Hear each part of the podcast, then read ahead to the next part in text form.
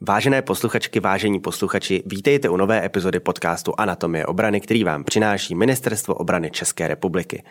Mé jméno je Honza Palička a mými dnešními hosty je major Martin Slavík, zástupce velitele praporu Čestné stráže Armády České republiky. Pane majore, dobrý den. Dobrý den.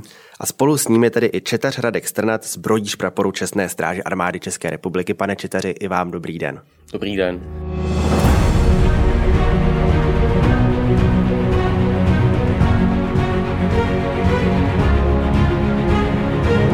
Pane majore, jako zástupce velitele praporu Čestné stráže, ještě než se vůbec pustíme do inaugurace a do salvových paleb z Petřínského vrchu, já bych se vás chtěl zeptat, jestli byste v krátkosti mohl popsat, co vlastně Čestná stráž Armády České republiky, co vlastně obnáší služba u tohoto útvaru, co všechno děláte, protože jistě není to jenom střílení z děl během slavnostních aktů.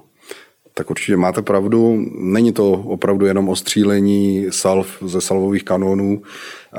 Ta škála akcí, které Čestná stráž zabezpečuje během celého roku, je poměrně pestrá.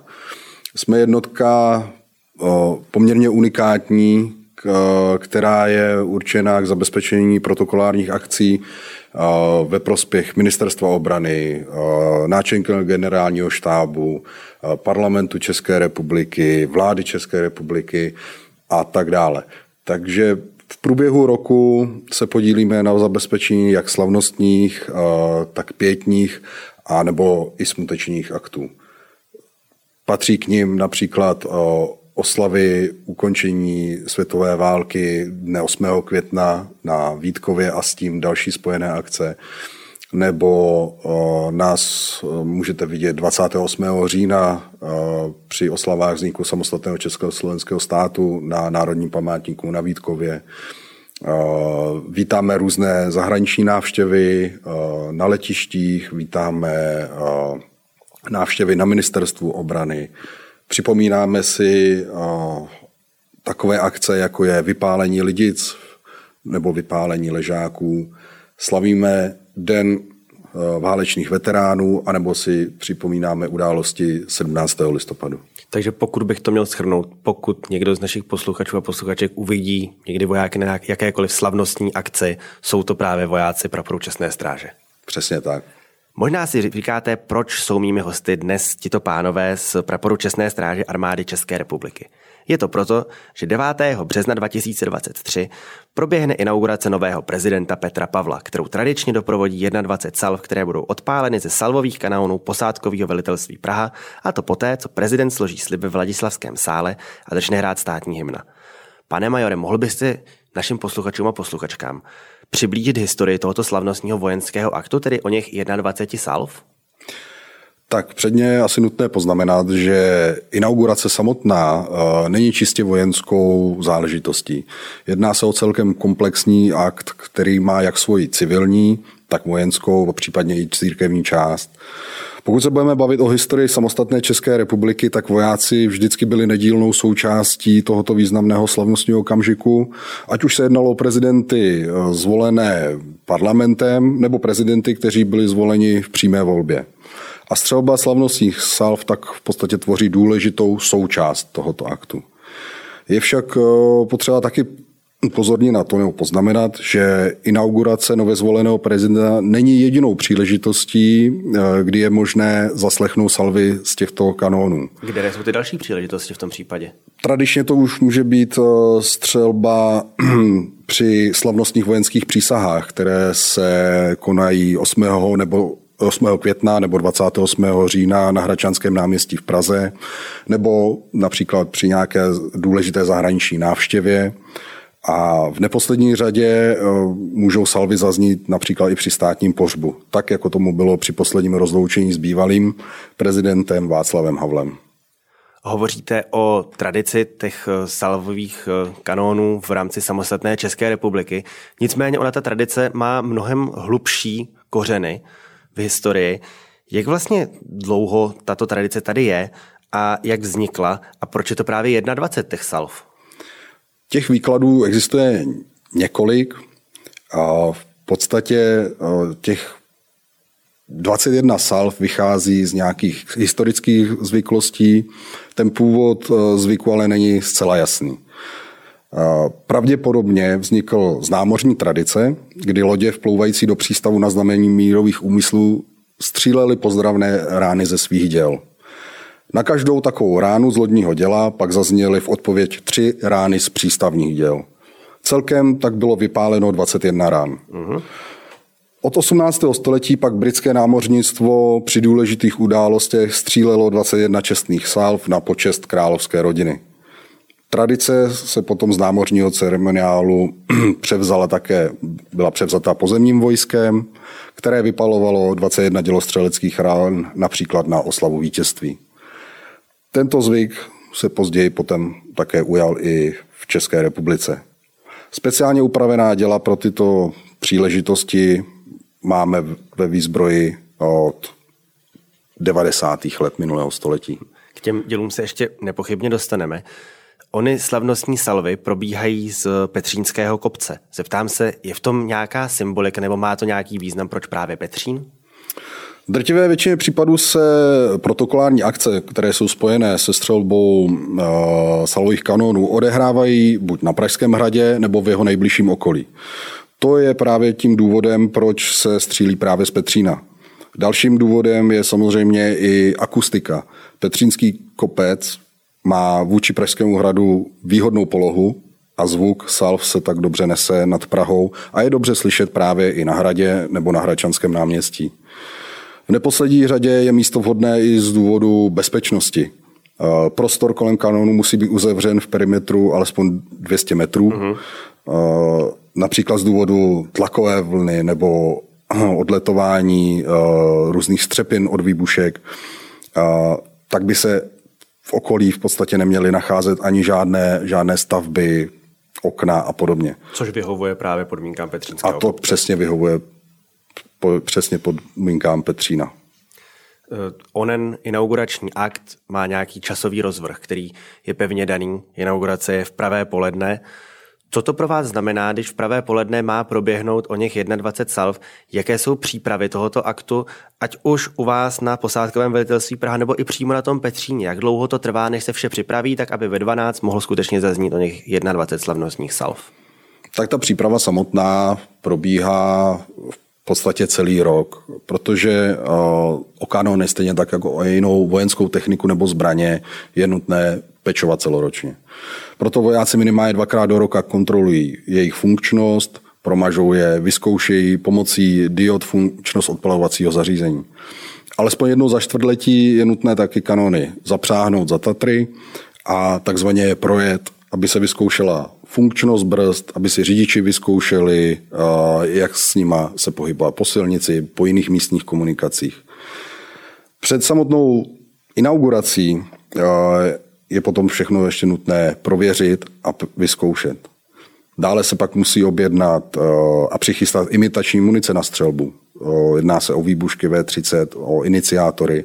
Musí se provést rekognoskace samotného místa střelby, abychom věděli, co se od poslední akce změnilo a mohli na to včas reagovat. A jelikož se střelba uskutečňuje v civilním prostředí, musí před tím být učiněny dohovory na zábor místa, musí být provedena koordinace s úřady místní správy, samosprávy, státní a městskou policií a tak dále. Nesmíme ovšem taky zapomenout objednat pyrotechnika, zdravotníka nebo doprovod vojenské policie na samotnou přepravu kanónů na Petřín a zpátky. A v neposlední řadě je taky důležité proškolit i vlastní lidi. A to především v oblasti zajištění bezpečnosti, důkladně seznámit s celým průběhem akce a s jejich konkrétními úkoly. Takže opravdu může se zdát, že je to poměrně jednoduchý, 21 ran z děla v pravé poledne, ale ty přípravy zatím, komunikace a všechno zabere mnohem více času. Když tady mluvím o těch kanónech, mohl byste vůbec představit, o co konkrétně se jedná? Protože asi si říkám, že průměrný posluchač, i jak jste popisoval tu historii, si představí, že jde o nějaké takovéto klasické dělo v podobě trubky na lafetových kolech, které je někam doneseno, na to, co to se zapálí, jakousi zápalnou tyčí, vystřelí se z něj, ale asi všichni dobře víme, že to je naivní představa, že takto to dneska nevypadá. Jaký je ten současný salvový kanón, který bude 9. března střílet slavnostní salvy? Tak je to v podstatě salvový kanón, který byl pro tyto speciální slavnostní příležitosti upraven z vyřazených protitankových kanónů vzor 52 ráže 85 mm. A je výhradně určený právě k vypálení těchto čestných salv. Tohoto konstrukčního zadání se ujal v roce 1993 vojenský technický ústav výzbroje a munice ve Slavičíně. A právě také v této době vznikla baterie těchto salových kanónů.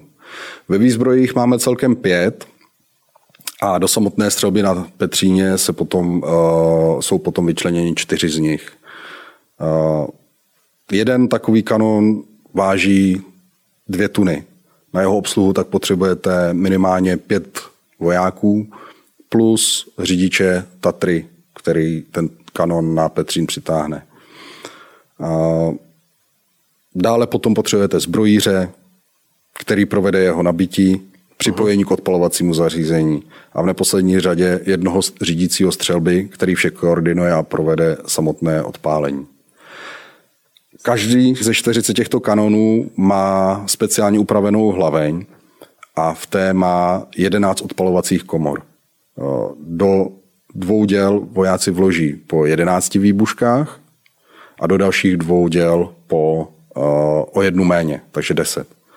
Výbušky jsou potom napojeny k odpalovacímu zařízení, které postupně aktivuje současně 2 děla zároveň, aby byly rány zdvojené, a v případě selhání, aby vždy alespoň 1 rána byla odpálena. Celkem potom zazní 21 salv.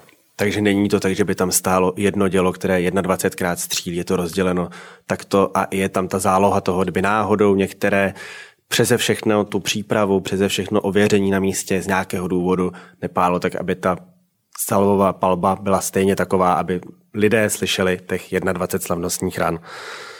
Jak vlastně probíhá komunikace mezi vámi a Pražským hradem? Protože, jak už jsem zmiňoval na začátku, salvy jsou vázány na složení slibu. Máte tam na vysílačce někoho, kdo vám řekne, tak už složil, můžete začít střílet? Přesně tak. Ve Vladislavském sále na Pražském hradě je přítomen jeden z našich lidí z oddělení posádkových služeb, který bedlivě sleduje celý průběh inaugurace. Spojení mezi ním a řídícím střelby na Petříně máme potom zabezpečenou pomocí vysílačky a pro jistotu ještě pomocí mobilního telefonu, protože, jak říkáte, vždycky je potřeba se jistit. Je přesně tak, je potřeba se jistit. Jakmile začne ve Vladislavském sále hrát hymna, dostane řídící střeleb povel ke střelbě přes tu vysílačku nebo mobilní telefon a spustí odpalovací zařízení. A to odpalovací zařízení už samo řídí podstatné odpalování jednotlivých rán. Takže není tam potřeba člověka, který bude jednotlivé rány odpalovat, a je tam odpalovací zařízení, které je naprogramované na to, že odpálí těch 21 ran v tom pořadí a v těch rozestupech, jaké mají být. Přesně tak. A ty rozestupy jsou jaké? Je to vázané na to, jak dlouho hraje ta hymna, nebo je tam nějaký pevný čas mezi jednotlivými ranami? My na začátku už víme s dirigentem, který řídí orchestr ve Vladislavském sále, se předem domluvíme, jak dlouhá bude státní hymna. Tu délku té státní hymny jsme schopni naprogramovat do toho odpalovacího zařízení a odpalovací zařízení na základě toho, že ví, že má odpálit 21 ran, rozpočítá i prodlevy mezi jednotlivými ranami, tak, aby byly všechny stejné. A poslední rána vychází vychází o chvilku dřív, než skončí hymna ve Vladislavském sále, protože ten zvuk té salvy poslední se do toho sálu donese ve chvíli, kdy hymna skončí. Takže je to doopravdy vedeno s milimetrovou přesností. Pokoušíme se o to a to je naším cílem. To je to, co chceme. Mockrát vám děkuji a teď bych si vzal na paškál vašeho kolegu, pana četaře Strnada, jakožto zbrojíře praporu Čestné stráže Armády České republiky a pobavil bych se s ním o nějakých technických detailech z jeho pohledu. Pane četaři, už nám váš kolega nějakým způsobem ony kanóny představil, ale mohl byste ještě jednou vy z pozice zbrojíře, který na tom možná má trošku jiný, takový techničtější prohled, říct, o co se přesně jedná? tak jelikož se jedná z vojenského hlediska už o historickou techniku a ještě k tomu s originální úpravou, je pro mě jakožto pro zbrojíře velkou radostí a zodpovědností, že jsem se mohl s takovou technikou seznámit a starat se o ní. Tento typ kanónu byl vynalezen ve Škodových závodech a později se pak jeho výroba přesunula na Slovensko, kde se vyráběly v letech 1952 až 1956 a tehdejší Československá lidová armáda disponovala celkem 700 kusy této techniky. Jinak tyto typy kanónů pak byly v první polovině 70. let nahrazovány silnějšími pod označením vzor 53, který měli ráži 100 mm a používali se až do roku 1990. Samozřejmě, co se týká znalostí údržby, techniky nebo polních zbraní, tak ke každé jsou příručky, které musí každý voják nebo zbrojíř znát, aby věděl, jak ta daná technika vůbec funguje. Jinak náš útvar, jak jsem zmínil, vlastní celkem 5 kusů těchto kanónů vzor 52 Pozdrav Salva 5 a jsou upravené přímo k provádění slavnostních dělostřeleckých salv. Co se týče parametrů, tak kanon jakožto takový tak váží přes 2 tuny, jeho šířka činí 2 metry, je vysoký 2,6 metrů a jeho délka je necelých 7 metrů. Tak to je pořádný kus techniky. Jak dlouho trvá, než se člověk, vy jako zbrojíř, seznámí s tím, jak takovýto specifický kanon funguje a jak se má obsluhovat? Jak jsem ji zmínil, ke každý polní zbraně nebo technice, tak existují příručky, které musí každý voják znát a samozřejmě chluku to trvá, než se s tím dotyčný voják jako seznámí. Ale je to samozřejmě, když se na to pořádně člověk podívá, tak do dvou týdnů si myslím, že už ví co a jak, ale samozřejmě praxe je ta druhá věc. Když se dostaneme k té praxi, už jste zmiňoval a vlastně váš kolega předtím také, že ty kanóny není to žádná malá záležitost, jsou těžké, velké. Kolik vůbec lidí je potřeba k tomu, aby ten kanón nějakým způsobem dostalo z garáže, tedy doufám, že to je garáž, že to nemá nějaké specifické pojmenování, to, kde jsou ty kanóny uskladněny. A vlastně i to byste mohl popsat, jakým způsobem dochází ke skladování takovéhoto zařízení. Tak jak jsem již zmínil, kanon váží přes 2 tuny, takže na vytlačení a zapojení je třeba minimálně 5 silných lidí, kteří musí mezi sebou komunikovat a být sehraní, protože při neopatrné manipulaci by mohlo dojít i ke zranění. Co se týká údržby, tak kanóny by měly být vždy uskladněny v suchém a uzavřeném prostředí, už jen z toho důvodu, že mají v sobě zabudovanou elektroinstalaci. A tím, že je to, tam jste říkal, historický kanón, který je upravený na tyto požadavky, má nějaké specifika, dá se říct, že je něčím unikátní nebo až téměř raritní? Tak z vojenského hlediska můžu říct, že se jedná o opravdový unikát, který v jiných armádách neuvidíte. Zakázka na tento typ kanónů vznikla v roce 1993, kdy bylo upraveno 5 zmíněných kanónů ve vojenském výzkumném ústavu ve Slavičíně. Specifické jsou zejména tím, že salvy se už nestřílí nabíjením dělostřelecké munice, ale vše je řízeno odpalovacím zařízením, které je propojené s každým kanonem zvlášť.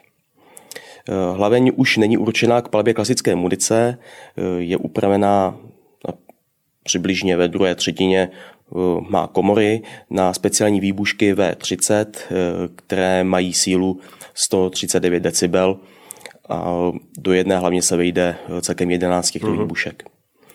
Ty jsou potom pomocí drátů zapojeny do lišty, která se nachází v horní části toho kanónu a ta je propojena odpalovacím kabelem, který vede již do zmíněného odpalovacího zařízení. Bylo tady už řečeno, že k tomu, aby ty kanóny mohly splnit svou úlohu na slavnostních aktech, ať už je to inaugurace nebo další, které již byly jmenovány, je potřeba poměrně náročná údržba a servis, co všechno to obnáší. A co to má za význam pro vás jako pro zbrojíře, co se týče oné údržby? Samozřejmě já a můj kolega máme vyčleněné dny, kdy se údržba na kanónech provádí. Vždy to bývá pravidelně jednou za 2 až 3 měsíce, kdy se všechny kanóny vytlačí ven, zapřáhnou se za Tatru a projedou. Pak se kontroluje stav jednotlivých kanónů. Zda není potřeba některé součástky promazat a samozřejmě zkontrolovat, jestli je v pořádku elektroinstalace. Pro mě je nejcennější a nejdůležitější částí asi hlaveň, ve které se aretují zmíněné výbušky. Ta část musí být v perfektním stavu a silně namazána vazelínou, určené pro tuto techniku, právě proto, aby nedošlo k vniknutí vlhkosti nebo poškození té elektroinstalace. Je to vlastně část, která musí být opravdu pečlivě udržovaná. Zmínil jste, tedy jde o nějakou speciální vazelín a speciální oleje, které se používají pro údržbu těchto salvových kanónů? Je to přímo prostředek, který je určen k mazání této techniky. A teď, když se přesuneme k té praktičtější části, kdy už kanóny máme na Petříně, teď jste například říkal, že jsou tam části, kam by neměla proniknout voda. Co to znamená ale, když v den toho slavnostního aktu nevyjde počasí, když třeba prší nebo sněží? Je to velká překážka pro to, nebo se s tím dá poradit a pro vás jako pro zbrojíře i pro ty, co s ním pak střílejí, to problém nepředstavuje? Pokud by padal sníh nebo by pršelo, tak na odpalovacích lištách, kam se zapojují ty výbušky, jsou takové speciální krytky, které se vždy zaklapnou, a to i když neprší, takže to hlavní zapojení je vlastně kryté. Jinak, kdyby se náhodou ukázal nějaký problém způsobený zkratem, odpalovací zařízení nás upozorní, že některá z konkrétních výbušek není v pořádku. Takže je to opět ještě i elektronikou, která vás navede na konkrétní místo, kterému je třeba se věnovat. Ano, přesně tak. A co pro vás osobně vůbec znamená ta možnost si z těchto specifických unikátních kanónů v onu slavnostní chvíli vystřelit? Tak je to pro mě velká odpovědnost, aby se vše podařilo, ale zároveň je to nesmírná čest vzdát poctu našemu novému prezidentovi. V minulosti by mě ani nenapadlo, že budu součástí tak významné události, že budu střílet salvy z takových krásných historických kanónů, jako jsou tyto. Takže je to pro mě opravdu velká čest a moc se na to těším. A možná ještě taková perlička na závěr, protože jako zbrojíř musíte tu svou zbraň, v tomto případě salvový kanón, znát naprosto dokonale do nejmenšího detailu. Mohl byste prozradit, co je na takové velké zbrani největší a nejmenší součástkou? Jako nejmenší součástku bych jmenoval asi závlačku ruční brzdy a největší lafetové rameno kanónu. Jak na samém začátku popsal váš kolega, to portfolio akcí, kterých se Čestná stráž účastní, je poměrně široké. Vy jako zbrojíř nepochybně nepečujete jenom o salvové kanóny, ale i o nějaké další zbraně, typicky o ty, které můžeme vidět asi v rukou vojáků během těch slavnostních aktů. Mohl byste ještě popsat, o jaké zbraně se jedná a jak probíhá péče o ně? Tak jak zmínil pan major, tak my máme za úkol hlavně zabezpečit tedy protokolární akty, na které používáme pušku vzor 52/57, která je ovšem už znehodnocená, není střelbyschopná a je určená přímo k těmto protokolárním aktům. Ovšem, pokud je nějaké výročí státní, třeba den české státnosti nebo ukončení druhé světové války, tak máme i střílející pušky vzor 52/57, které jsou právě k tomuto určený a střílíme z nich také čestné salvy.